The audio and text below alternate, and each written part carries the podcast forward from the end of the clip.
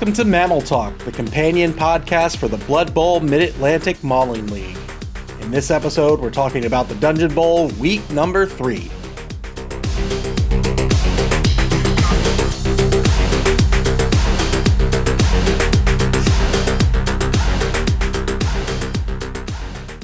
Welcome to episode 17. This is season two Dungeon Bowl week three. A lot of great games in this week. A lot of brilliant games. We have uh, a chess match in particular that was just absolutely fascinating. So uh, I hope you enjoy. And without further ado, let's get right into it.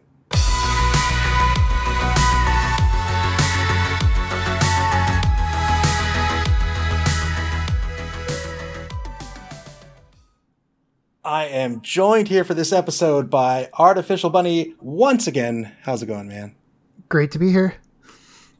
Glad to have you. Boy, we're uh we're talking about week 3, huh? it was an exciting week. Uh, is that is that what we're calling it? uh, a heartbreaking week. uh yeah. Yeah, for some of us. uh, week three. A dramatic week. A dramatic week. It was a dramatic week.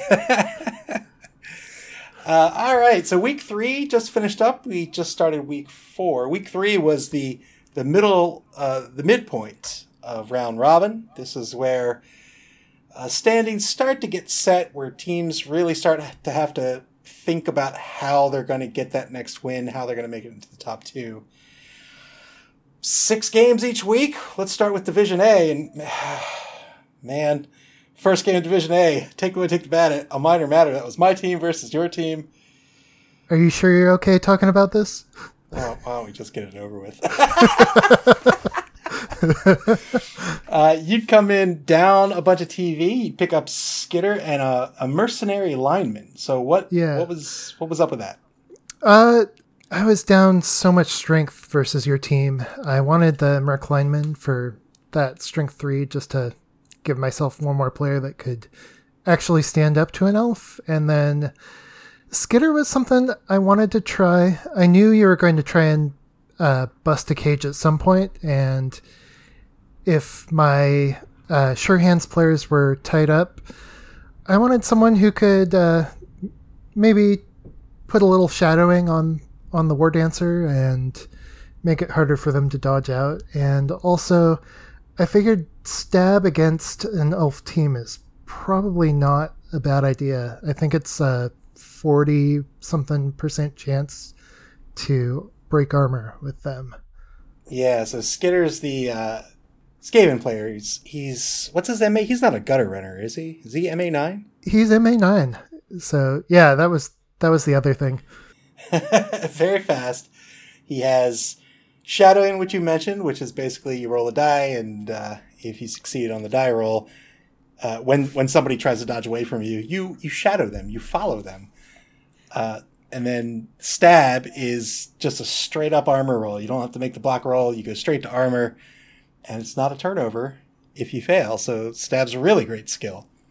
Yeah, and he also has prehensile tail, which uh, at strength two isn't exactly the strongest. But otherwise good for try all things being equal, try trying to negate that dodge away. Yeah, I figured he would also make a decent ball carrier if, like some of my players went down. Sure, uh, sure, he's got the speed for sure. What was his uh what was his AG? 3? Uh, I think his AG is 4. Man, disgusting. yeah, he's basically a gutter runner with some extra bits. Some cool skills. All right, well, take the wood, take the bad. That's my team. Uh, so naturally, I'm going to be salty about this. can you can you tell who won? On turn two, uh, we we'd send the war dancer down pitch as you do as a, as an elven team that throws you'll send players down pitch. We sent one contingent down the right wide zone, and we left that war dancer too close to the sideline. And what happened? Why don't you tell me what happened to him? Surf's up, baby. Surf was indeed up. Got surfed off the pitch. That was an error on Take the Wood, Take the Bad's part for sure. That's something that players need to be, or coaches rather, need to be careful of, right? It's easy to understand that you want to stay off the sideline to not get surfed. It's easy to understand that you probably want to be too off the sideline if you don't want to get frenzied surfed, but you can still get surfed two spaces away if your opponent sets up the his assists or sets up players in such a way. So when you take a block, right? If you get pushed, you have the the attacker, again, all things being equal, there's skills like sidestep that can change this. But the attacker, if he pushes you back, he gets to decide which of the three spaces directly behind the player that the the blocked player is going to get pushed to. If one of those if any one of those spaces is occupied, or any two, if any one or any two, we'll say, uh, he can't get pushed there. If all three are occupied, then he can get pushed into any one, and it's known as a chain push. So what you can do, right, is you can block two spaces so that the only place you can go on the next push is off the pitch. So that's something to be careful of. That's something we were not careful of. We lost a war dancer pretty early. Yeah, I've really been trying to work on those uh, chain pushes and seeing where surfs are possible. Well, you did well there. Good Thanks. job. yes. On turn three, Take the Wood, Take the Bad would have sort of two blocks of players, right? There are basically two big blobs of players on the pitch. You don't really see this a lot with Wood Elf teams.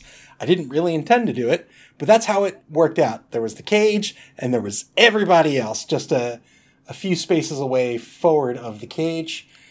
Uh, that allowed you to mark all those players pretty effectively, right? I, again, elves tend to just, especially if they have a passing game, they just want to spread out. They want to put some players out there, get down pitch as fast as you can, and now the defense has to cover everyone and everything, right? They need to cover all the players down pitch. They need to cover the runner. They need to cover people in the stands. They need to cover the parking lot. but that didn't happen here, and you were able to get marks on everyone effectively. In fact, you got a mark on the cage. Uh, really smart play where uh, you pulled your mark in the cage down below the cage, behind the cage, so that it was a forced dodge regardless of where the ball carrier went. Uh, and that's what you want to do against your opponent, right? You want to make them chuck dice, chuck as many dice as possible, because this is a game about luck mitigation. If you can make your opponent chance the dice more than you can, then you're doing something right. Oh boy. So this all led to me getting a little spooked, a little spooked on turn four. I moved the ball out to the left wide zone. I moved a player down into the end zone.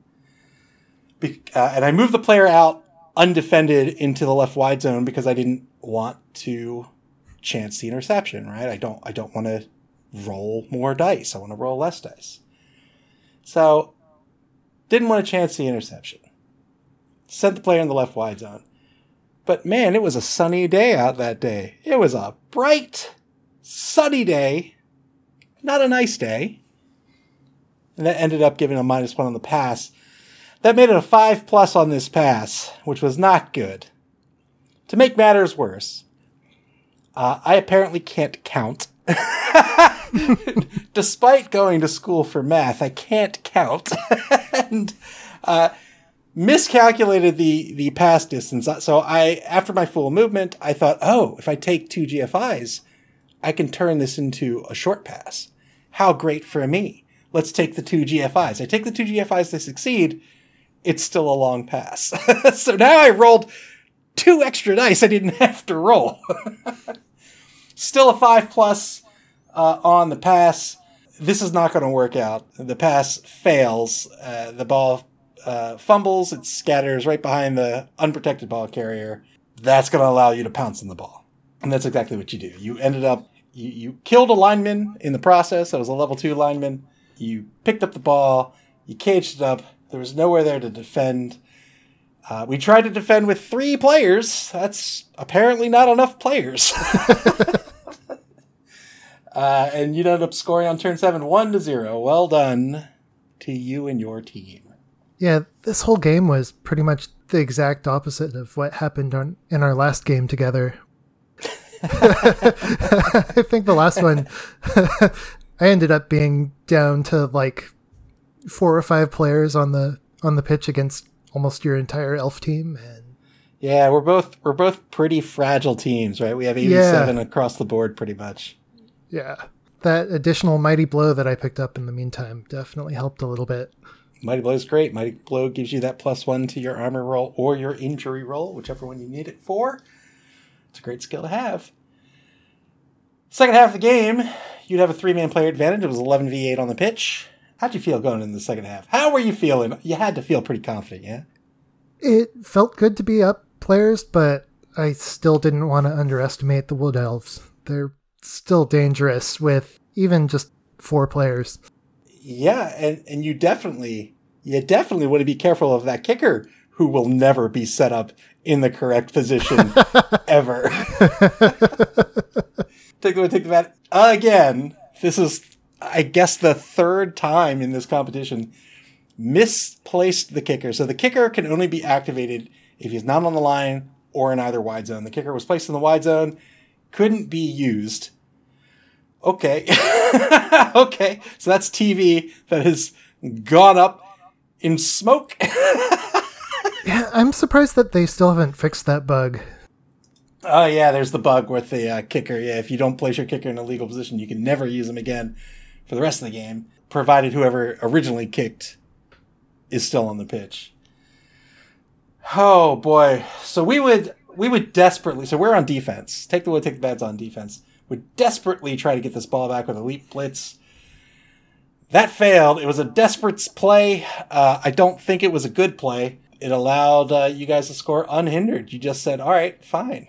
Blitz didn't work. We're just gonna scoot on over to the right side of the pitch. You're not there. We're gonna end up scoring. What did you think about that leap blitz? Was this was this a tactical mistake? Was this just a little, not even a little? Was this just way too risky? It, in my opinion, yeah. Uh, since I had the sure hands on the ball carrier at that point, it was pretty risky. it eliminated a lot of that danger from the strip ball, made it just that much safer for me. Yeah, I I think that was just a bad tilted play. That's what I think that was. Uh, we'd get one more opportunity to try the strip ball blitz. Uh, the ball would scatter into a place that was well protected by a minor matter that allow you to pick up the, that ball. I was so disappointed that the skitter trap didn't work at that point. oh yeah, yeah. Uh, I, I had him set up next to the blitzer, figuring that his shadowing and prehensile tail would be a little more of a danger to your war dancer, but it didn't work out for me, unfortunately. Yeah, thankfully, thankfully the blitzer got away. So you take the lead two to zero. Uh, toward the end of the game, around turn fifteen, uh, take the wood, take the bad would have the kicker try to score. So this is just another attempt to get some get some TDs, get some SPP, get down the pitch. Oh, that that kicker, that poor fella, he'd get killed by the blitz, murdered. A murder on the pitch. Thankfully, we have Doogie Howser, who is in fact an elf. He ended up uh, saving the kicker who has a damaged back instead. Finally, you'd pick up the ball. You'd recover the ball after that blitz. Uh, we would intercept it, which would give us one more chance to try to score with the war dancer, but the war dancer would get taken off the pitch. I can't remember why. I think it was an injury, a, a non-permanent injury, just a badly, badly injured. I've thrown so many interceptions this uh, competition. They're so unlikely, and yeah, here we go. take the win, take the bad would put a final capstone on this on this game of terrible plays by making one final mistake. They wanted to go for the blitz on turn 16 just to try to put some hurt on a minor matter. They'd have to dodge away to to get the the free blitz. Failed the dodge. Got injured. and the lineman was injured with a smashed hip. Wonderful. what did you think of this game? Well, let me tell you what I thought about this game as as the opponent. You know, typically when, when we talk about games, it's it's hard it's hard to talk about the other coaches because you can only see what you can see, right? You you don't know what's going on in their head, you don't know what they were thinking. But when it's your game, you do know what you were thinking. And I can tell you what I was thinking. I was tilted. I was scared in the first half, and I was like, oh, I, I got to move, I got to score, I got to move, I got to score. I don't think that was true. I think I should have played proper Blood Bowl, played a little more conservatively, played a little more Blood Bowly rather than just going for the big play. uh, because I was nervous and tilted. I made mistakes. You know, I misplaced players. Uh, you know, I, I miscalculate passes. Uh, and then at the end, I'm like, oh, you know what? Whatever, go for the blitz, and then that cost me a smash hit. That's uh, that's bad play. what do you think about this game? I was I was surprised to be honest. I was really worried since you had just absolutely stomped me the last time we played against each other, and so I was trying to just be as focused as possible and keep everything locked down where I could, and I think it worked out. Uh, you did a good job. You're at the top of the division, so uh, congratulations to you. For now. For now, there's still two weeks left. Yeah. so far, so good. I, we'll see. I'll do what I can. Second game of the week in Division A was Tainted Cocktails at Womb Guardians. This was Chaos at Khemri, Malik at El Nubarino. The Womb Guardians would be the ones down on TV. They'd pick up a wizard, they'd pick up Hack, and they'd pick up Ali Babad. I thought this was an interesting combination. What what do you think about this combination of, of star players? Yeah, it's not a terrible combination, but I think rather than taking the wizard, I think bribes would have been a good plan to keep uh, to keep the secret weapon on the pitch. Yeah, yeah.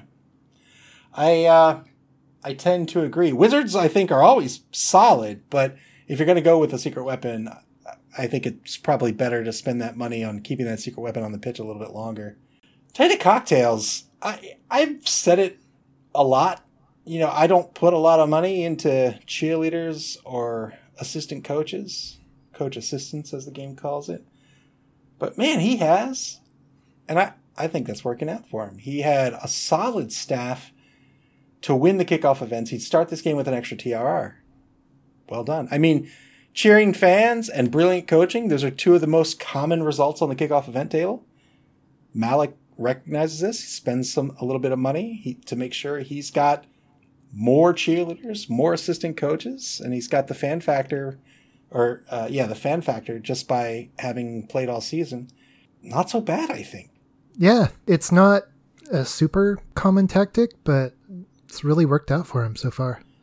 Yeah, I, again, I, I, tend to think that that's money better spent on other things, like uh, or that's TV that's better utilized on a skill or maybe a lineman or something. But I, I, think this has been working out for him, so I, commend him on that. He, he saw sort of a gap that nobody was taking advantage of. He took advantage of it, and it's working out for him. Tainted Cocktails on offense would have, uh, I'm sorry, uh, the Womb Guardians on would have Hack really close to that defensive line. Tainted would be on offense to start the game, just one space off of that offensive line. That was just a plain mistake. Yeah, I I feel like having a chainsaw on defense is a little risky. It is a little risky. Having him up that close was super risky. And Malik kudos to him for identifying it. He said, uh, you know what? Perfect. There's a hole right in the center of the defensive line. I'm going to block down a player. I'm going to get the blitz on Hack. Uh, Hack, by the way, is a Goblin Looney. And sure enough, took him out of the game. Uh, really well done. Really, really good identification, I think, by Malik. Typically, when, uh, especially with a bashy team like a Chaos team, when you blitz, you don't want to blitz willy nilly. You want to blitz considered. You're like, I'm going to take that player out because, and that could be any number of reasons, because he's brittle, because he's a high dollar player, because he's a scary player that can murder me. uh, and and Malik saw this. He saw Hack and he said, "Boom, I got you." Yeah, that was that must have been really heartbreaking for uh, Bruno at that point. For sure. First, for sure. First turn doesn't even get to use him.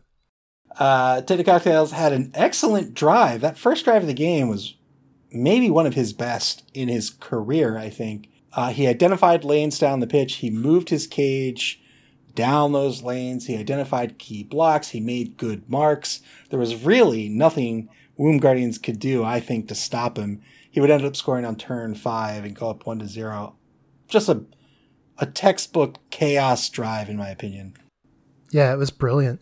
I struggle. I mean, maybe maybe you have some insight here, but I struggle to think of anything he could have done better. I mean, from that opening move to take out Hack to just getting that, just there's a hole right there.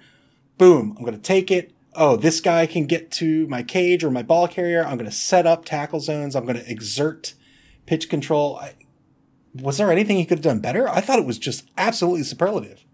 The only thing I think he could have done better is maybe delay it a turn or two just to eliminate the possibility of a score back on the first half. But Fair yeah, enough. Fair all in all, I think it was perfect.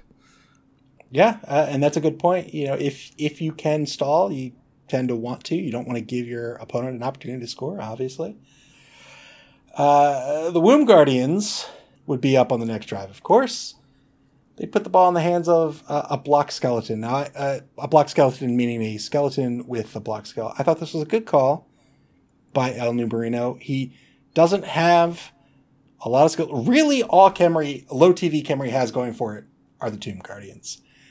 Um, and that's just their high strength. They, they have nothing else. They have absolutely nothing else. The Blitz-Ras starting with block are decent. That's that's most blitzers though.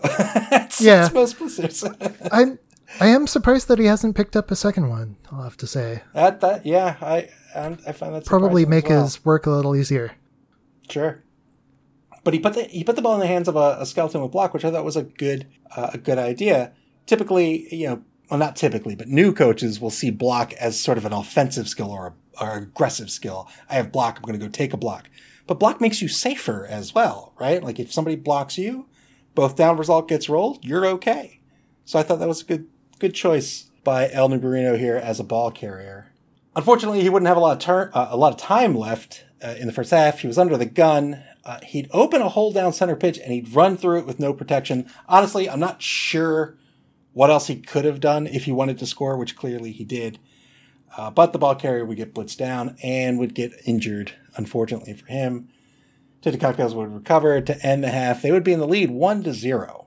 Then in the second half, the Womb Guardians would be on offense again here. They they started the first half on defense. Tenta Cocktail would titch would titch would kick for a touchback. I thought this was a mistake on their part. I would have kicked the ball so they don't have a kicker, so they can't make the kick safe. I would have kicked dead center. Yeah, he might have been trying to get it back a little bit just to give the Camry a little bit harder of a time, but it didn't work out. Yeah, yeah. Khemri, the highest AG they have is two. So so long as it's on the pitch, force them to pick that ball up because they're going to spend at least a turn picking that ball up. Yeah, and with only one reroll, it's really tough. Right, right, uh, right. The Womb Guardians only have the one reroll.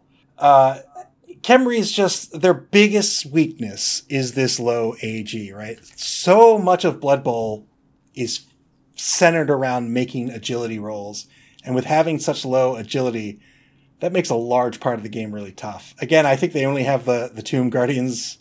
I, I think that's their only real advantage. But being so low in AG makes everything tough. Oh, yeah. Like you can't even pick up the ball. Yeah, can't dodge, can't pick up the ball. can't- you can look menacing. That's what you can do. Uh, Tainted Cocktails would apply strong pressure to the guard, uh, the Tomb Guardians, Tomb Guardians, Womb Guardians cage. They get the ball and run a lone beastman toward the end zone. So they'd recover this ball.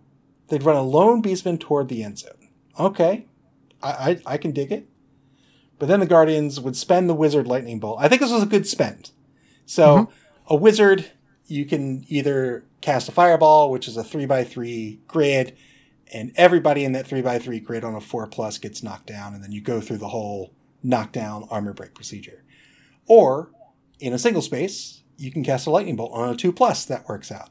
Both of these are very, very good spells. I think he had to use the lightning bolt here to stop the TD. The problem is he didn't really have anybody in position to go get that ball. That's the unfortunate part, I think. And that's largely because he's Khemri. it's just tough. Yeah, they are. Oh man! In addition to the low AG, most of them have pretty low uh, movement, which just makes it tough to get them where they need to be. Yeah, it really does. Um, and, and because of that, uh, unfortunately, he had to spend the wizard again. I think he had to spend it, but Tainted Cocktails would end up scoring on on turn ten. That's the second turn of the second quarter, two to zero. so That's a defensive score for Tainted Cocktails. They increase their lead two to zero. Once you're up by two points, it is all but in the bag. You're not out, but man, it that's a tough that's a tough hill to climb at that point. Except if you're against elves, as we were talking about. That's very true. Uh, the Womb Guardians up on offense again. I, I thought they'd do a, a, pretty fantastic job opening a hole. This is the second time he opened up a solid hole and moved the ball down pitch. Uh, but this time he'd be able to, to capitalize on it. So he identified a hole in the defense, blocked it down, moved the players down through that hole, and he'd end up being able to score on turn 16. Now, of course, you can't win the game, but that's still a TD. That's still SPP. Uh, and I thought that was really well done, especially with this Khemri team. I, I thought El Marino played a really good offense in this game.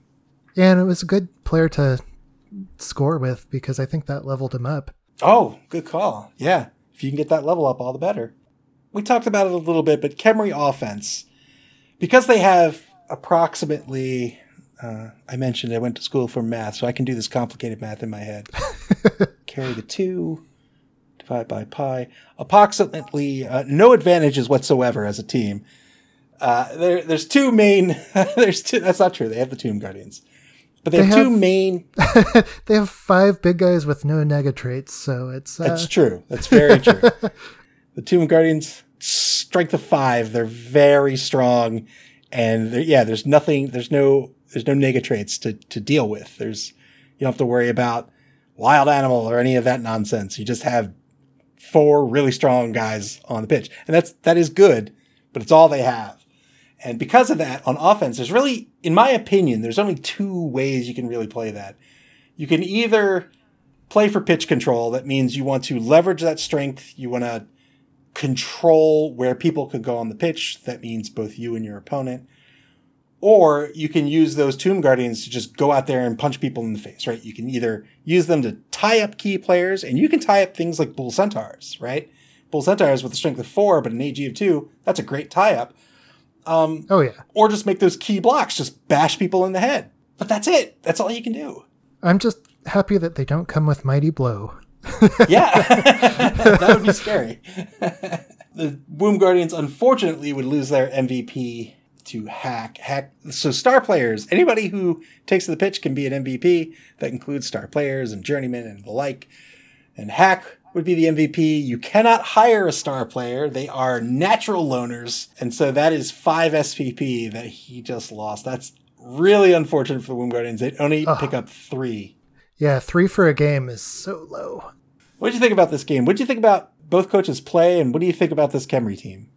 It was an interesting game to watch. The Khemri team did a lot better than I would have expected for only having one reroll. That just seems insane to me with that little AG, but he's making it work. uh, he, he's I think he's doing a fantastic job with this, with a team that I think is bad. so yeah, uh, again, I was really impressed with his offense. Uh, I thought he did a really great job scoring, especially at all against this chaos team that that has a, a few more skills than he does. Yeah, and Tainted Cocktails is really developed well too. So I yeah, both I think he, both as a team and as a coach, I would say he had a really uh, really big match stacked against him, and he did pretty well. Yeah, did did great. Won that game two to one. Final game of Division A was Jingles All the Way at Nurgle Burgle Boys. Jingles All the Way is an orc team coached by the current Dungeon Bowl champion Venger and he would be up against a Nurgle team coached by Nick Satan, the current league champion. This is an Orc team, good team, versus a Nurgle team, bad team. The the Nurgle Burgle boys would start off on offense in this game. There'd be a shallow kick by Jingles all the way into the hands of a Rotter near the line of scrimmage. And I think this was Nick Satan's first mistake in this game. Uh, he's already playing a, a tough team to play. Mm-hmm. And when you, whenever you're playing a tough team to play, whether it's Nurgle, whether it's Khemri, all your mistakes are amplified, right? Like it's all, it's already an uphill battle. Whenever you make a mistake, that's just knocks you down so much further. He would move the rotter right behind the line, the, the rotter that picked up this ball, just right behind his offensive line. I think he should have moved him back a little bit and made him safer because this put him in range to be in danger. Yeah, it was a rough first turn. I'll have to say it hurt to watch. Yeah, they would. He'd move the player up to the line, didn't get any protection on the ball first. Uh, once he moved the player, he then lost the turn. He had a lost turn due to quad skulls against uh, a black orc with the block skill. Now he took this block on the right side of the line. That's where the that's where the ball carrier was. There was a black orc on the left side of the line. He could take in the exact same block, but the black orc did not have the block skill. I think he probably should have started with that one rather than with this one. But got quad skulls. He ended up knocking himself down. The black orc was, remained standing, and now the ball carrier was like, "Uh oh, uh oh." That would end up exposing the ball carrier. That that was just like the worst uh, luck he could have had, pretty much, in rolling quad skulls right then. Yeah, I think it set the tempo for the remainder of this drive. In fact, he really uh, recovered though in the next in the next turn, though. As I recall, uh, yeah, uh, he tried.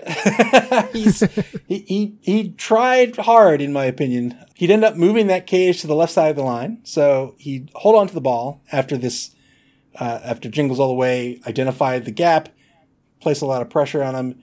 He moved laterally to the left, but Jingles all the way was just ruthless. They would not stop. Uh, they kept applying that pressure. They knew they had the momentum.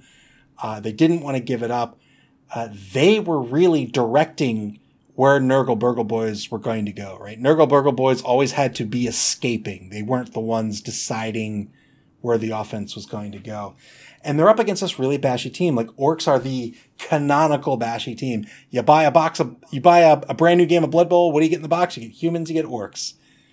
so they're a very good team, in my opinion. They're very scary. They have those four black orc blockers. They all have a strength of four. So the Nurgle Burgle boys, they, after the pressure continues to be applied, they shift back to the right.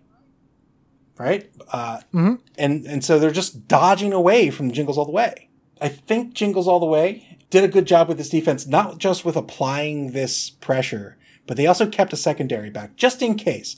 Just in case the Nurgle Burgle boys broke away with a run.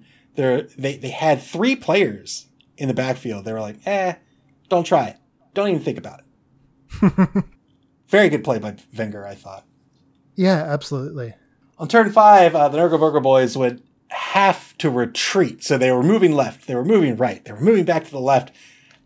They eventually had nowhere to go due to this relentless pressure by Jingles all the way, and they just had to move backward. that's that's always tough to eat when you just have to lose yardage.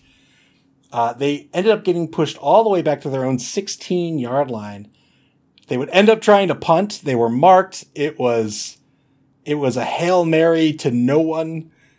Uh, it was a six plus to punt. Uh, that's a 30.5% chance to fail. It's 11 out of 36. Uh, he has to roll a six, right? So you have 11 ways to roll that and uh, it's not great odds. It didn't work out, unfortunately. Uh, I think that was.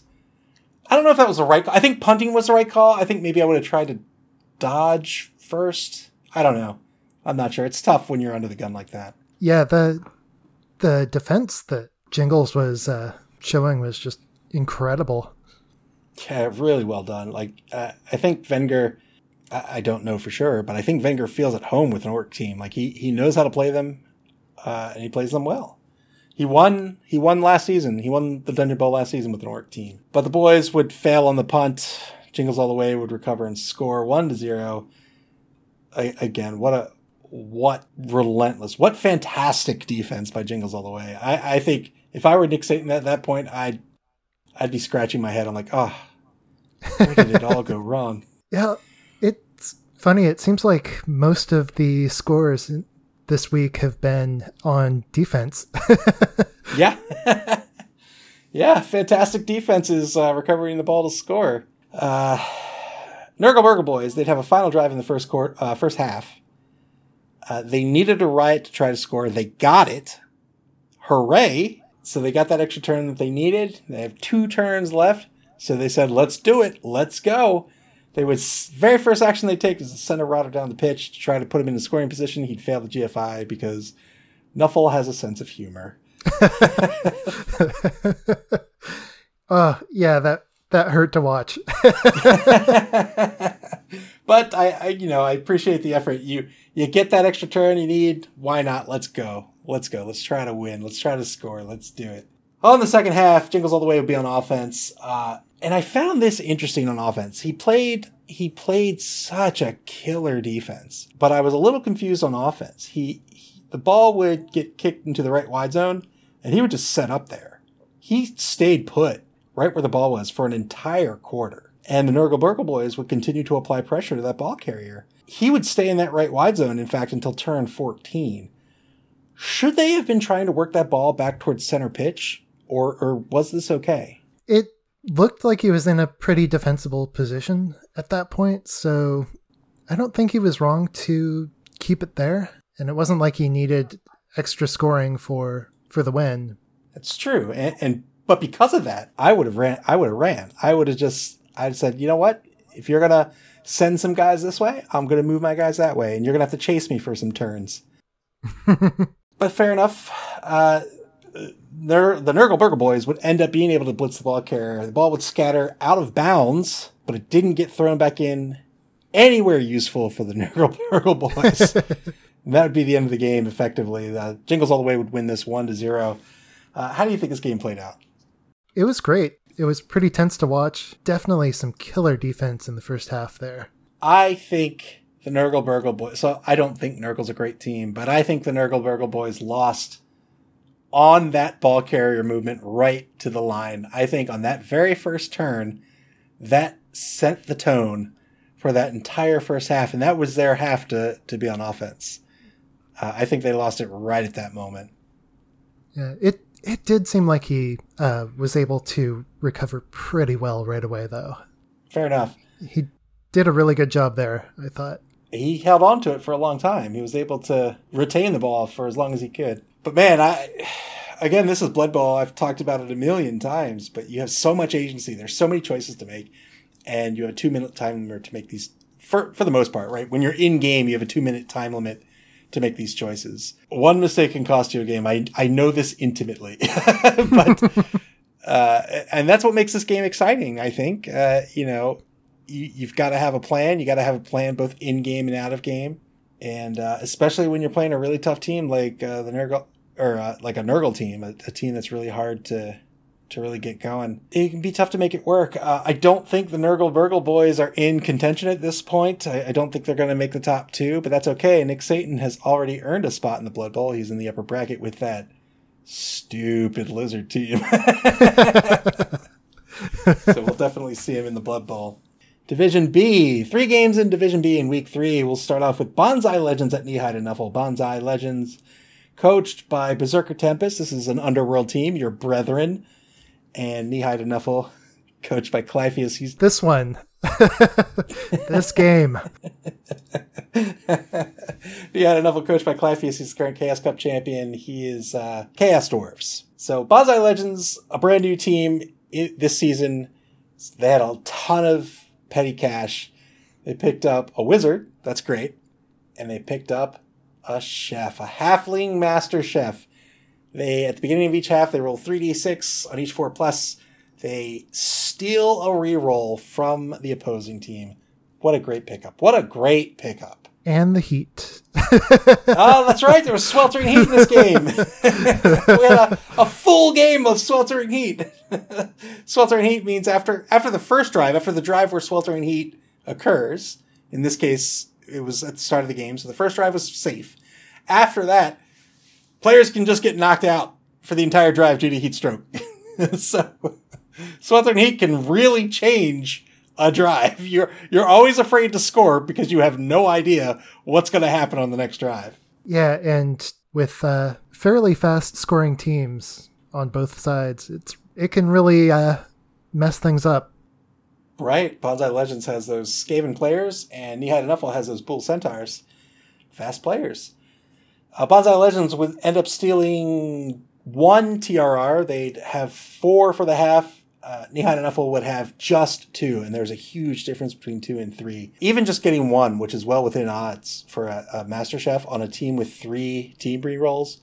What a great pickup! What a great pickup! And Nuffle would end up spending three full turns trying to get the ball in the hands of a Bull Centaur. These Bull Centaurs only have an AG of two. Oh man, that was so painful to watch. Do you think he should have pulled the pulled the trigger on getting it in the hands of a hobgoblin earlier? I think he should have. I oh yeah, absolutely. With only two rerolls, it's it's really tough to pick up with a AG2 player. Yeah, I, I understand what he's doing strategically, right? He's so Clypheus, uh, as the Chaos Cup champion, he won the Chaos Cup with Neehide and Nuffle, so he's already in the Blood Bowl in the upper bracket as well. He's trying to level up specific players. I get that, but man, I I think well, there's a time and a place for that. I, I, I respect that from a strategic standpoint, but it is really hard in my head to ignore more TV versus more TV maybe spread out versus less TV on a specific person, but maybe even more importantly, getting the reroll on your winnings for the game. So, mm-hmm. man, I, boy, I, every time he tried to get into that Bull Centaur, I was like, oh no, I wouldn't. I wouldn't. yeah, if they have the ball, it's hard to get it out of their hands, but getting it into their hands in the first place is really well. Oh. those are those are Khemri numbers. so Bonsai Legends would eventually try to pick this ball up that Neehide and Nuffle could not. They'd fail to pick up. The ball would scatter out of bounds and get thrown back in all the way at Neehide and Nuffle's 20 yard line. This made it a mad dash, a scramble for both teams to just sprint toward this ball. Neehide and Nuffle would get a Bull Centaur down there. Bonsai Legends would get a Skaven Blitzer down there. The Skaven Blitzer would actually pick up the ball, but they're all by themselves. And only having three strength against that Bull Centaur is four. Yeah. yeah. Nothing. nothing I'd want to be in the way of. I, I, think Bonsai Legends wouldn't want to be in the way of that either. On turn five, uh, Neehide and Nuffle would blitz that ball carrier, and the ball carrier, uh, or rather, the ball would scatter to the 24 yard line. So this is right outside the end zone at this point. I think at this point in the game, it's turn five. You've pushed the ball back as basically as far as you can. I think as a defense, even if you don't recover this ball, you've done a pretty good job. I understand that it's very easy to try to pick up that ball and score, and you should. But even if you can't, I'd be pretty proud. I'd be pretty proud of the fact that uh, the, the the offense has the entire length of the pitch to go to try to score at this point. So he did amazing considering how good Neehide Nuffle is at this point yeah. too. He did a great job. He's a brand new underworld team versus a skilled up Chaos Dwarf team. I, I think I think he's super proud of this defense. I think he did a really good job. But it doesn't stop there because Bonsai Legends, they'd pick this ball up on turn five. Here's how they do it. They'd have a five plus dodge with the thrower. They'd fail the dodge. They'd spend the reroll. They'd make it. Then they had a three plus dodge. Then a three plus pickup. They'd make it with sure hands. They got the free reroll with sure hands. Then a three plus pass. They'd make it with the free reroll with pass. Then the three plus catch into the end zone to score and take the lead one to zero. Wow. Nuffle was kind. Nuffle was kind. Uh, but also good job to Bonsai Legends maximizing the number of rerolls, right? He had a team reroll that he spent. He got two free rerolls in that giant chain. Well done. Well done. Boy, I, whenever I see a big chain like that, you know, the, the league jokes a lot about the, uh, the full pitch touchdown by, by my human team in, in the first season. Uh, but man, that stuff's super exciting. Like you, you make 17 die rolls. Yeah. That's awesome. Nuffle Nuffle oh. can be kind. uh, on the second drive, Neehide and Nuffle would lose a Bull Centaur due to the heat stroke. That's unfortunate. He really wants both of them out on the pitch. Uh, they'd move uh, a number of players down pitch. I didn't understand what the point of this was. It was uh, it was turn five ish, turn six maybe. Uh, they move another players down the pitch. They move like four players. These are chaos dwarfs. They move four players down pitch that didn't leave a lot to defend the ball carrier. I wasn't sure what the plan here was. Do you have any idea what he was thinking with this? I would assume that he wanted to preemptively move them up while he had the, the space to move them because once they get marked, they're tough to move. That's that's the one drawback to those Chaos Dwarves. Fair enough. Fair enough. Yeah, if he if he really wants to try to score, then you might as well move when you can. That's that's fair enough. Uh, and they would try to move the ball forward. They try to move the ball forward uh, into a handoff, but they'd fail the handoff. And unfortunately, due to that, Bonsai Legends, unfortunately for Nihad Nuffle, fortunately for Bonsai Legends, they'd uh, recover the ball and they'd score. And now they're up 2 0 before the half. Again, that is a great place to be. Oh, yeah. Bonsai Legends must have been feeling really confident at this point. They're like, I'm up 2 0. I'm up 2 0 against this Chaos Dwarf team. And I'm an Underworld team. And it was the defense, too. Right. It wasn't even his half. right. so on the second half, uh, the Master Chef has to get rolled again, right? The Chaos, or not the Chaos Master Chef, the Halfling Master Chef. This time, Bonsai Legends steals two rerolls. So now they have five, and Nihai has one. Oh, that, That's ridiculous. That must have been heartbreaking. Having just one reroll means that you really have to be careful of what you spend it on. Whatever you spend it on, you want to convert it into something that gets you on the board. But thankfully, Nihide and Nuffle, as their name suggests, they've they've prayed, prayed to Nuffle, and on the kickoff event they get back one reroll. So it'd be five to two. As you mentioned, Bonsai Legends would be on offense in this half. And that because they were up 2-0 and they're on offense at the start of this half, the momentum is entirely in their hands. The momentum is completely in their control. They can do whatever they like. Now they are brittle. If they want to go toe to toe, they'll probably lose players, so they maybe don't want to do that. But otherwise, I mean, honestly, they could get away with just stalling as long as they can and then punting the ball, right? Mm-hmm. That would win them the game, I think. Uh, on turn on turn Punt nine, is uh, still not super. It's still not super safe, but yeah. Sure, sure. You still have to actually succeed on the pass. A punt in Blood Bowl is just a pass to nobody. You still have to actually be able to pass. But he does have that thrower. Oh, and his thrower has accurate. Yeah, That was a good pickup. yeah. That's a great pickup uh, on a passer. Uh, on turn nine, Nihat Nuffle would use that the speed of the Bull Centaurs, right? So the Bull Centaurs have an MA of six. They have Sprint and Sure Feet. Sprint gives them three GFIs instead of two, and then Sure Feet gives them a reroll on a GFI. So that's effectively an MA of nine, and they leverage this speed. They just trample down pitch, bop, bop, bop, bop, bop, bop, bop, bop. Uh, they mark the ball carrier. Uh, they just blow right past the offensive line. They mark the ball carrier. Why not, right? Why not? You're down 2 0. You're on defense. If you want to win this game, you got to get in there quick. Uh, just like you you mentioned on that second drive, he wanted to pull play, move players down pitch and just try to get that movement while he could. This time he, he marked the ball carrier. He's forcing his opponent to roll dice to dodge away. That's great, right? That's great. He's he's forcing his opponent to roll dice if he wants to dodge away, even if it's fairly safe, which it wasn't. But even if it's fairly safe, like say it's a, a goblin who's stunty and has dodge, you're still making your opponent roll dice, right? And that's what you want to be doing in this game. Mm-hmm. Totally agree.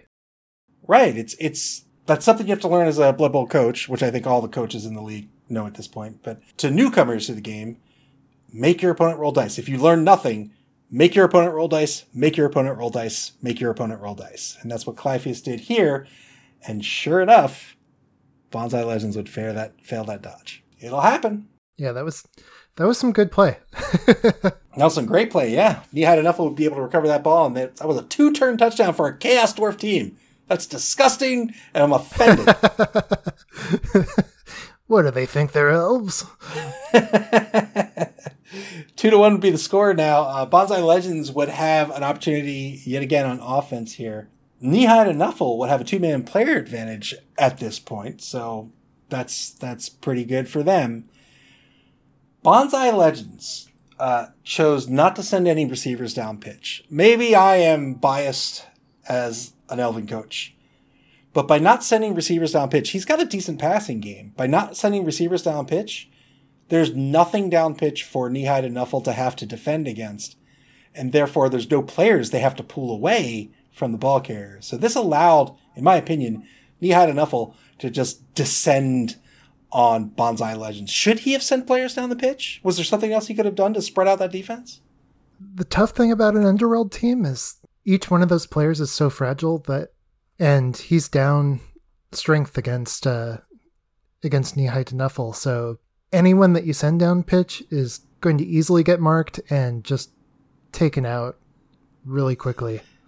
Sure. I I as a Wood Elf coach, I that is just part of business. Like, send them down pitch. You might die, but that's what you're there for. would, would you send them all down pitch though if they had strength of two? Hmm. That's a tough call. That's a tough call. that's a tough call.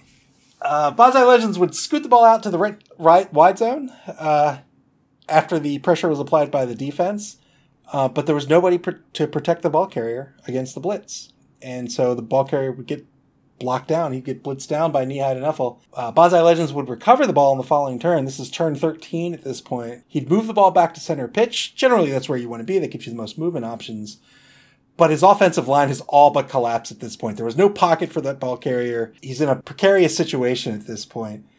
Uh, and Nihai Nuffle was able to, to successfully blitz the ball carrier again, allowing them on the following turn to recover the ball. And remember, they had one TRR. They have not spent it yet, so they still have it, which was good on their part. Uh, good action order, good good plays to ensure that they didn't need to spend it uh, when they didn't have to. So now it's two to one. Bonsai Legends, two defensive touchdowns. Knee-high to Nuffle, one defensive touchdown. Knee-high to Nuffle somehow has this ball again. again. Bonsai Legends down to seven players on the pitch. They take a YOLO uphill blitz on that ball carrier. They had to. They got two both down results. The ball carrier had the black skull. You have to spend that reroll spent the reroll, his final reroll, attacker down result, that's a turnover. Turn 15. Knee high to Nuffle. Must be praising Nuffle at this point. Thank you, Nuffle, for the bounty you have given us. for we are going to tie this ball game where we were down. We couldn't score on our offense. And then hubris struck. Oh, did it ever? did it ever? Knee high to Nuffle would move toward the end zone. All right, fine. Sure. They could have scored right then and there. No ro- die rolls whatsoever. But they say, you know what? We're going to wait till turn 16. Okay. All right. If that's what you want to do, that's fine. Do it. Wait till turn 16. Not only did they wait till turn 16, they took a block first. I was like, what are you doing? You're scaring me.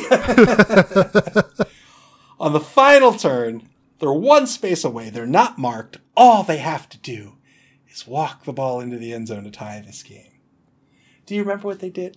What they, did? they handed off. Oh man, they moved that bull centaur. they tried to pick the ball up with this guy at the beginning of the t- game, and it failed a million times. I counted a million.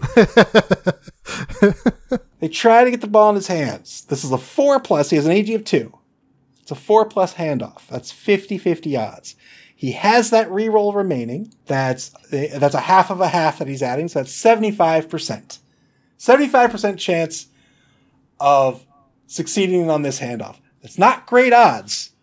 That's that's better than 50-50, but when it's when the whole game hinges on it, not great odds.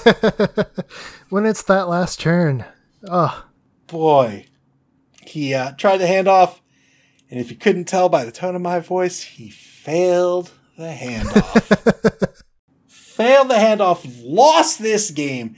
Do you think, I asked you earlier before, but I'm going to ask you again. Do you think this was worth that loss of the touchdown SPP period and the loss of the free reroll that he would get uh, on, on the earnings? Well, he wouldn't have gotten the reroll on the earnings if he had tied.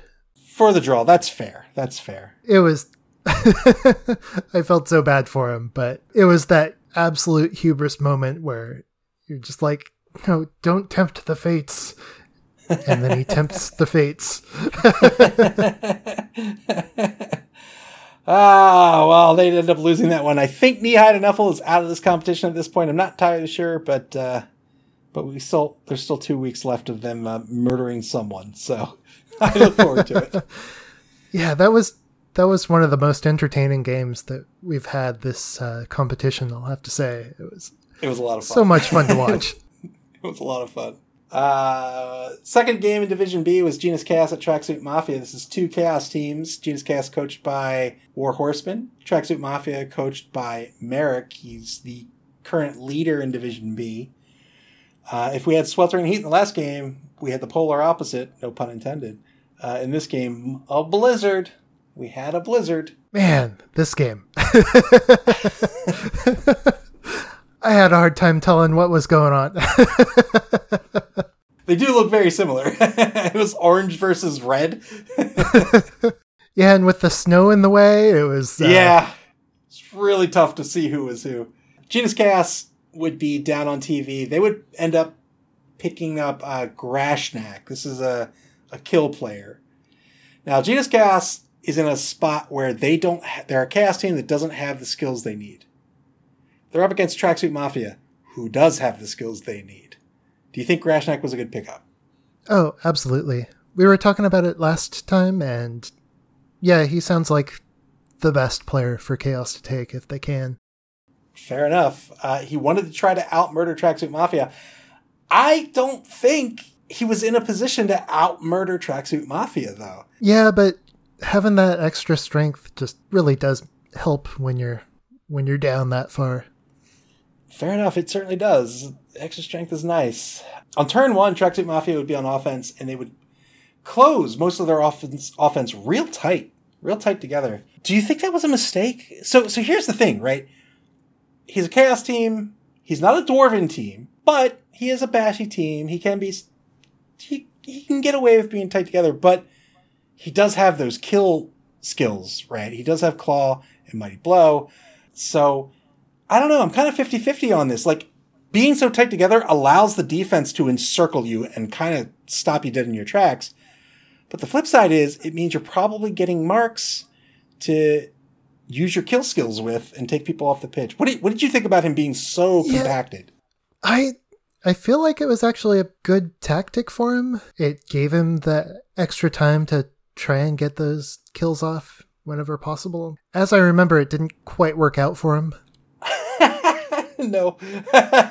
Genus Chaos went way, way aggressive on the offense. We've seen War Horseman do this time and again. He loves to play this game, uh, this, this Chaos team super aggressively. He just goes in, takes the marks. He says, come at me, bro. So he went in super aggressive with, uh, against the offense. He left absolutely nobody in the secondary.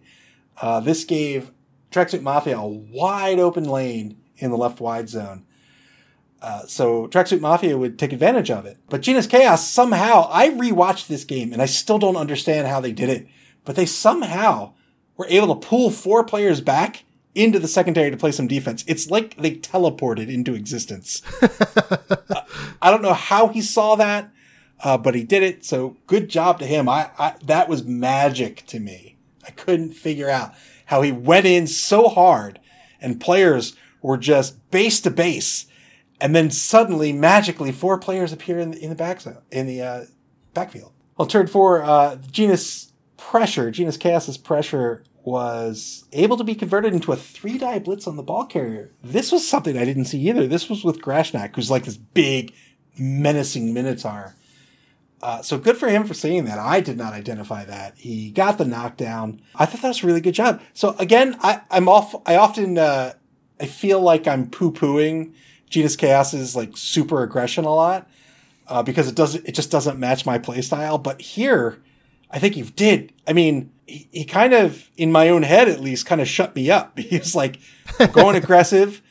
Uh, I can get players back into the secondary when I need to, and I got I got triple dice on the ball carrier. So well done, well done by Genus Chaos. Uh, on turn five, uh, Genus Chaos really turned the defense around. They were behind the ball for a bit when Tracksuit Mafia moved down that lane. But then again, magically, they reformed their defense. They got their line back intact. They encircled Tracksuit Mafia. They did a really good job with positioning and action order to get this to happen. Do you think War Horseman is actually a wizard? Is that what's going on? it's definitely a possibility he did such a good job here. I, I just, I couldn't understand. Like, it was like next level to me. I was like, so I, I see the scrum and I'm like, oh god, everybody's tangled up. It's just going to be a fist fight from here on out. And then it just the defense blooms again. It was it was unreal. It was really it, it was magical to watch. Uh, yeah, I'd I'd hate to see him playing as a dwarf team because he's really good at getting into those scrums and then just knocking everyone out. That's actually a great point. He might he might actually be a devastating dwarven coach. Maybe we should cut that part. if you're listening, War Horseman, don't don't play dwarves under any circumstances. uh, and dwarves are great right out of the gate. Like they're just a good team at low TV, in my opinion. Yeah, definitely. Um, Genus Chaos would have an opportunity to free up the ball to make the grab here in the later bits and later turns of this half. But in my opinion, took a bunch of actions out of order. Do you remember this sequence at all? Uh, I do faintly. It kind of confused me what he was doing first when he had that possibility to grab the ball right there out in the open. Yeah, I couldn't figure out. Uh, maybe he just didn't see it. Maybe maybe he's such a chaos coach that he was just red with rage. He's like, I'm gonna block him. I'm gonna kill you. uh, on turn eight, he had himself in a better position, in fact, to block a Chaos Warrior with Grashnak himself to free up a down Beastman to pick up the ball to hand off and to score. But instead, he tried to pick up the ball with a Chaos Warrior and then went for a pass, which I think audibly on stream I was like, "Wow!" uh, Chaos. Do you think? do you think it's just just him not not seeing the opportunity? Yeah, it could have been. It could have been just some salt from uh, the previous turn, or fair enough. Uh, Genus Chaos would be on offense in the second half. The weather would clear up, so that's nice uh, Genus Chaos would put, I didn't understand this either. Genus Chaos would put two journeymen back to receive the kickoff. I think that's just a straight up error. What do you think? Yeah, I agree. Not having reliable rerolls on the ball pickup definitely makes stuff tough. Yeah, and it would end up biting him later. He'd take a lot of marks again, as as is typical for his playstyle, but he'd leave the ball carrier fairly exposed in the. Uh, I think it was actually the left wide zone uh, and that allowed Tracksuit Mafia to secure half the pitch, like like longitudinally. And, and pitch control is a big part of this game. So now that Tracksuit Mafia does not have to defend half the pitch, that makes their defense that much stronger. Uh, we talk about this with movement options a lot. When you have more movement options, the defense has to spread out to account for that. But Genus Chaos uh, gave up half that pitch, and Tracksuit Mafia took it. Genus Chaos would end up getting cornered in the in the left wide zone. And then on turn 11, uh, they'd run out of movement options, and they really had no choice but to take a half cage down the left sideline. Yeah, and was this when Grashnak was kind of sitting around by himself? Yeah, down yeah. down the pitch. I was I was really kind of curious about that because if I had spent that much on him, I'd probably want to be like blitzing with him every turn. Yeah, Grashnak just like noped out of the game. he went down the right wide zone and just hung out by himself for a couple turns. I, I, wasn't sure what the plan was there. But he didn't, he actually ended up not setting up the half cage on the left sideline. Uh, I think he just didn't see it. Uh, he went for the pass instead. Maybe he just really likes passes. I don't know. but that journeyman came to bite him. Uh, he failed that loner roll. The ball would scatter out of bounds on an inaccurate pass. It would scatter deep into Mafia territory because of the aggressive uh, tracksuit mafia defense where they, they shut off half that pitch, they couldn't really get back to the balls to secure it. So on turn 11, uh, the same turn, tracksuit mafia would pick up the ball, but what are they going to do? well, apparently they're going to try a long pass. the elf maneuver. oh my goodness. Five plus long pass, but this, this works out. this works out. Uh, boy, boy, that would work out. They'd end up scoring on that. That would go up one to zero. On turn twelve, Genus Chaos would uh, take a blitz with a journeyman. This is prior to the score. Uh, they'd spend the reroll on the failed dodge. That would work out, but then they'd fail the blitz with the both down result. Uh, the journeyman would get KO'd, but the ball carrier would get injured with a fractured skull. So a fractured skull reduces your AV from eight to seven. I, th- I mean, that's a great ch- trade for Genius Chaos, and uh, that ball carrier probably not going to stay on this roster, right? probably going to be kicked ASAP. Yeah. Yeah, AV7 is not a lot and when you get injured, your your team value for that player does not decrease. So that's just a player that's cost too much at that point. Uh, after a bit of a tussle, Tracksuit Mafia would recover the ball on turn 13. They'd score on turn 15. They'd get a death on a foul. They took a foul. They had uh, two assists with it. That's always a good foul. Uh, Grashnak, another star player who was an MVP, this time for Genus Chaos, unfortunately. Oh, that's painful. Yeah. Especially since he was out chewing cud for a couple turns there. yeah, yeah, he's not the MVP at all. Genus Chaos would only pick up two SPP at the end of this game. Uh, Tracksuit Mafia won 1 to 0. Uh, what do you think about this game? oh, that was that was a tough one to watch for me. I Yeah. I really wanted to see some more death on both sides, but Especially Chaos versus Chaos. Yeah, it was. Yeah. Uh, I'd like. I'd like a little more murder, please. there was a lot of chaos involved. So I guess it was At least we uh, got that. it was what it said on the tin. All right, the final final game of the week uh, would be Pity the Ghoul at Petting Zoo Players. This was Oh. Dead Fred's. This was this was the most exciting game of probably the season, I think. Yeah, this was uh, Dead Fred's Necro team at Doug the Minotaur's Dark Elf team. So two pretty good teams. Petting Zoo Players is a new team to the season, so they had petty cash to spend. They picked up a wizard, two babes, and Roxanna. That was a really good pickup. That was a great pickup. I'd never heard of Roxanna. Nor had I. Petting Zoo players would leave the wide zones uh, open on defense, and Zoo would start on offense. Uh, we've seen Petting Zoo players get aggressive on defense before. There was no change here. Got super aggressive on defense, got behind the offensive line with that killer Dark Elf speed. On turn two, however, Peter the Ghoul would say, No, sir, and would uh, knock out the Witch Elf, which was a great, great knockout for Peter the Ghoul. that was such a good knockout. Yeah, the Witch Elf is one of the key players on that roster. So, uh, good identification by Pity the Ghoul. We've seen Dead Fred just play a killer competition. Man, like, he's scary. That team is so well skilled up too. If he doesn't get in the Blood Bowl, I'll be really surprised. I'll be angry. if anybody's taking out these lizardmen, it's gonna be Penny the Ghoul. On turn two, Petting Zoo players would cast their fireball early. I don't think this was a bad play because they would end up with seven people. Man, that was it was such a big group up. I kind of wonder if Pity the Ghoul forgot that there was a wizard in play. he had to have. They had to have. Seven players in a three by three grid. Petting Zoo player says, "All right, light them up," but only gets one knockout and one KO. that was a little disappointing, I have to imagine. But he would still convert that into a good blitz by Roxanna on the ball carrier. He'd get the knockdown, but the ball would scatter to Pity the Ghoul's white. On turn four, Pity the Ghoul would react by getting a frenzy surf with the werewolf. That's a good use of frenzy. If you see a player that's two spaces away from the sideline, you can surf him off the pitch. And that's exactly what he did.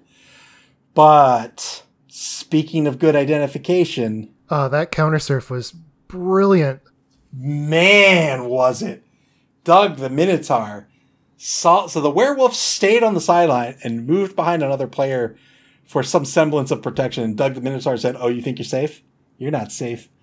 Let me show you how not safe you are. He sets up the surf himself and he surfs the wolf with Roxanna. Not only does he surf the wolf, this was Scooby Doo. Scooby Doo! he kills Scooby Doo on the surf. That's a great, great trade. Surf for surf. Man, Such a good identification by Doug the Minotaur. And then he leaps Roxanna away to safety. Just, I'm going to murder Scooby, and then I'm jumping away. Ha ha. Man. I have a feeling if it was me, I would have leapt away only to uh, kill myself on the landing. Uh, as it goes. I've, I've been on the receiving end of many a failed leap. Uh, with 36 players left on the pitch for Petting Zoo players, uh, they'd end up losing one more. In fact, on turn eight, they'd lose Roxanna to a KO. Uh, the Ghoul would score on turn eight, and they'd take the lead at the half, one to zero. Pretty good first half, pretty exciting first half, pretty well played by both coaches, I think. Uh, Petting Zoo players would have one turn left, and excitedly, he would try to set up for the one turn touchdown. Couldn't make it work, but this was super fun to see, right? So you can set up for a one turn touchdown. The way it works is you figure out who's going to be the ball carrier. You take their movement, probably take their GFIs into, into account, and then you subtract that from the total amount of spaces they would need to move to get into the end zone. How do you get those extra spaces is the question. Well, you get them by chain blocking.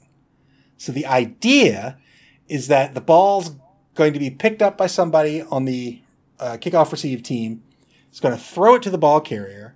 And then you're going to set up a series of chain blocks where you push, you get behind the defensive line to uh, usually start with a blitz and you'll block them into your players so that you can chain push them all the way around to your ball carrier who's up on the line, usually on the outside of the line, and push them up the number of spaces they need. Typically it's three space, two or three spaces that they'll need. This is what he tried to do here. Super fun to watch. It didn't work out, but man, I'm I'm eagerly awaiting the first. I think he got a knockdown on the first one where he needed he did. just a push a and pitch oh, invasion or a, or a rock or something. Oh, but that was that was fun to watch. Uh, in the second half, uh, Petting Zoo players would pull back on turn nine. This is sort of that DACA maneuver we've mentioned uh, last week. Uh, he'd pull back for just a turn, and that's because Pity the Ghoul would not come chasing him down. Pity the Ghoul would advance a few steps. He kept three spaces off the offense, and instead set up two deep, a two deep screen across the pitch. I thought this was brilliant by Dead Fred. oh, said, absolutely. right? That was like the perfect defense for that for the so way good. Yeah, that he was doing that offense. so good, so smart. Oh, but you want to talk about smart? I mean, these these coaches, man, the surf to the counter surf, the movement, the the counter movement.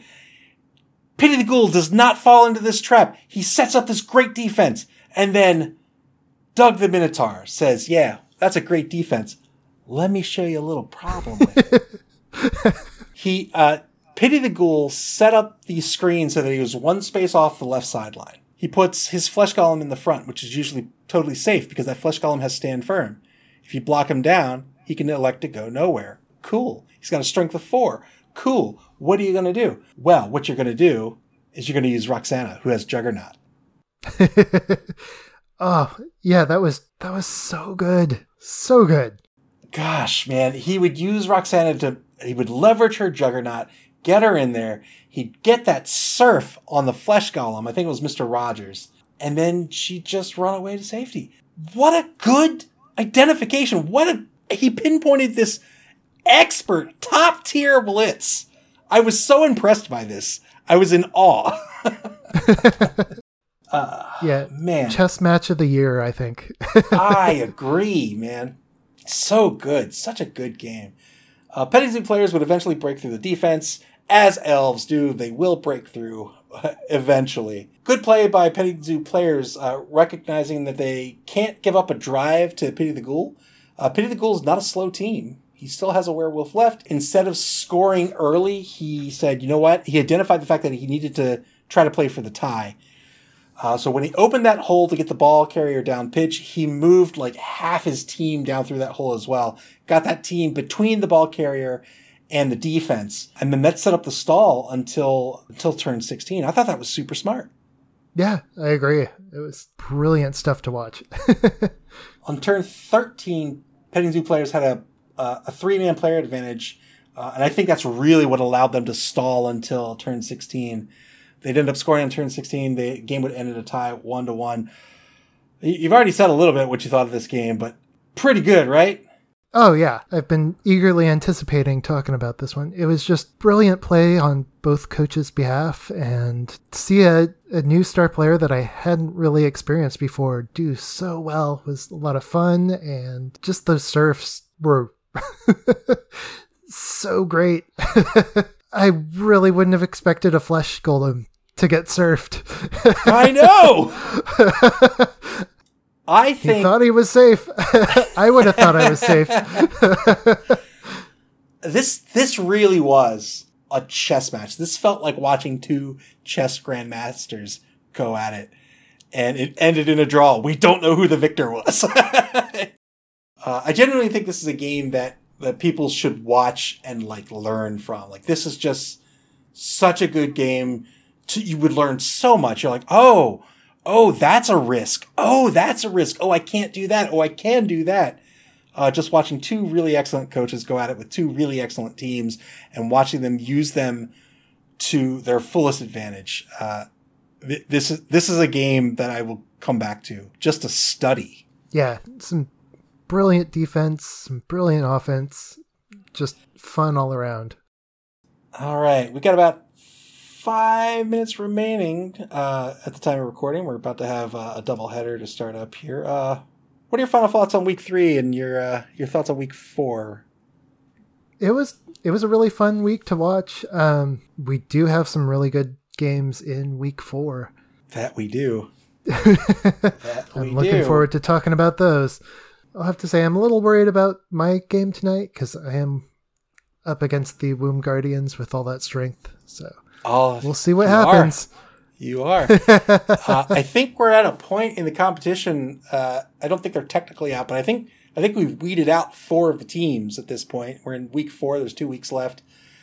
Uh, I think that brings us down to eight teams of the twelve who are still vying for the top two spot. And as we mentioned, you're still at the top spot of Division A. How how are you feeling about your chances at making it to the semifinals? I feel lucky that I got this far, but I don't know. I've had enough fun that even if I don't make it, I'm ha- totally happy with it. Oh, that's a what a good sport you are. Boo! I'm, I'm just glad I got to kill some elves. There you I mean- go. There you go.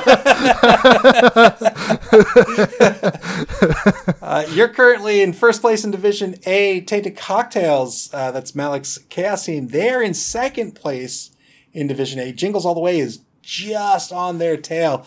Uh, they're in third by a touchdown. So it's still anybody's ball game in Division A. In Division B, Tracksuit Mafia is comfortably in first place with Bonsai Legends. Berserker Tempest's Underworld team, they are in second. Pity the Ghouls in third. Petting Zoo players in fourth. That is a close competition as well. It's 10 points to 6, 5, and 4. It's going to be an exciting week four, I think. Oh yeah, And I honestly don't know who's going to make it. I think Tracksuit Mafia is probably secure at this place at this point. Um, I I don't know about anyone else. I don't know anyone else. I, I honestly, I don't know who the other three teams are going to be. Man, I'm really looking forward to Nihai versus Petting Zoo. That Yeah, that's going to be a game to watch. that is. all that All tackle. right. well, thanks for joining me as always. Thank you for having me. We'll see you back here for uh, for the week four episode. Yeah, Absolutely. we'll we'll talk about your upcoming game that uh, at the time of this recording is coming up shortly. Good luck to you uh, tonight. I uh, you're you're tonight, right? You're tonight Yes. after after, After- uh, Petting Zoo players versus Nihad and Nuffle.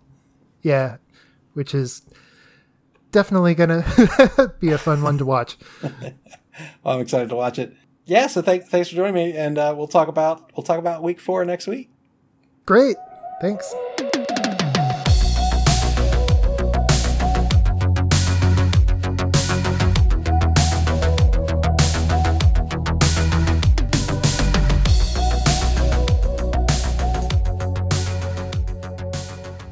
That'll do it for this episode. You can watch the Mid Atlantic Mauling League on Twitch at twitch.tv slash EvaUnitO2. That's E V A U N I T, the letter O, the number 2. And watch archive games on YouTube at Blood Bowl MAML. Be sure to check us out on the web at maml.club. That's M A M L dot C L U B. You can also follow us on Twitter at Blood Bowl underscore mammal or on Facebook at Blood Bowl MAML. Play Blood Bowl! You can play Blood Bowl online via Cyanide Studios Blood Bowl 2 or in tabletop form via your friendly local game store. Be kind to each other. Forgive everyone. Praise Nuffle, and may he bless your dice.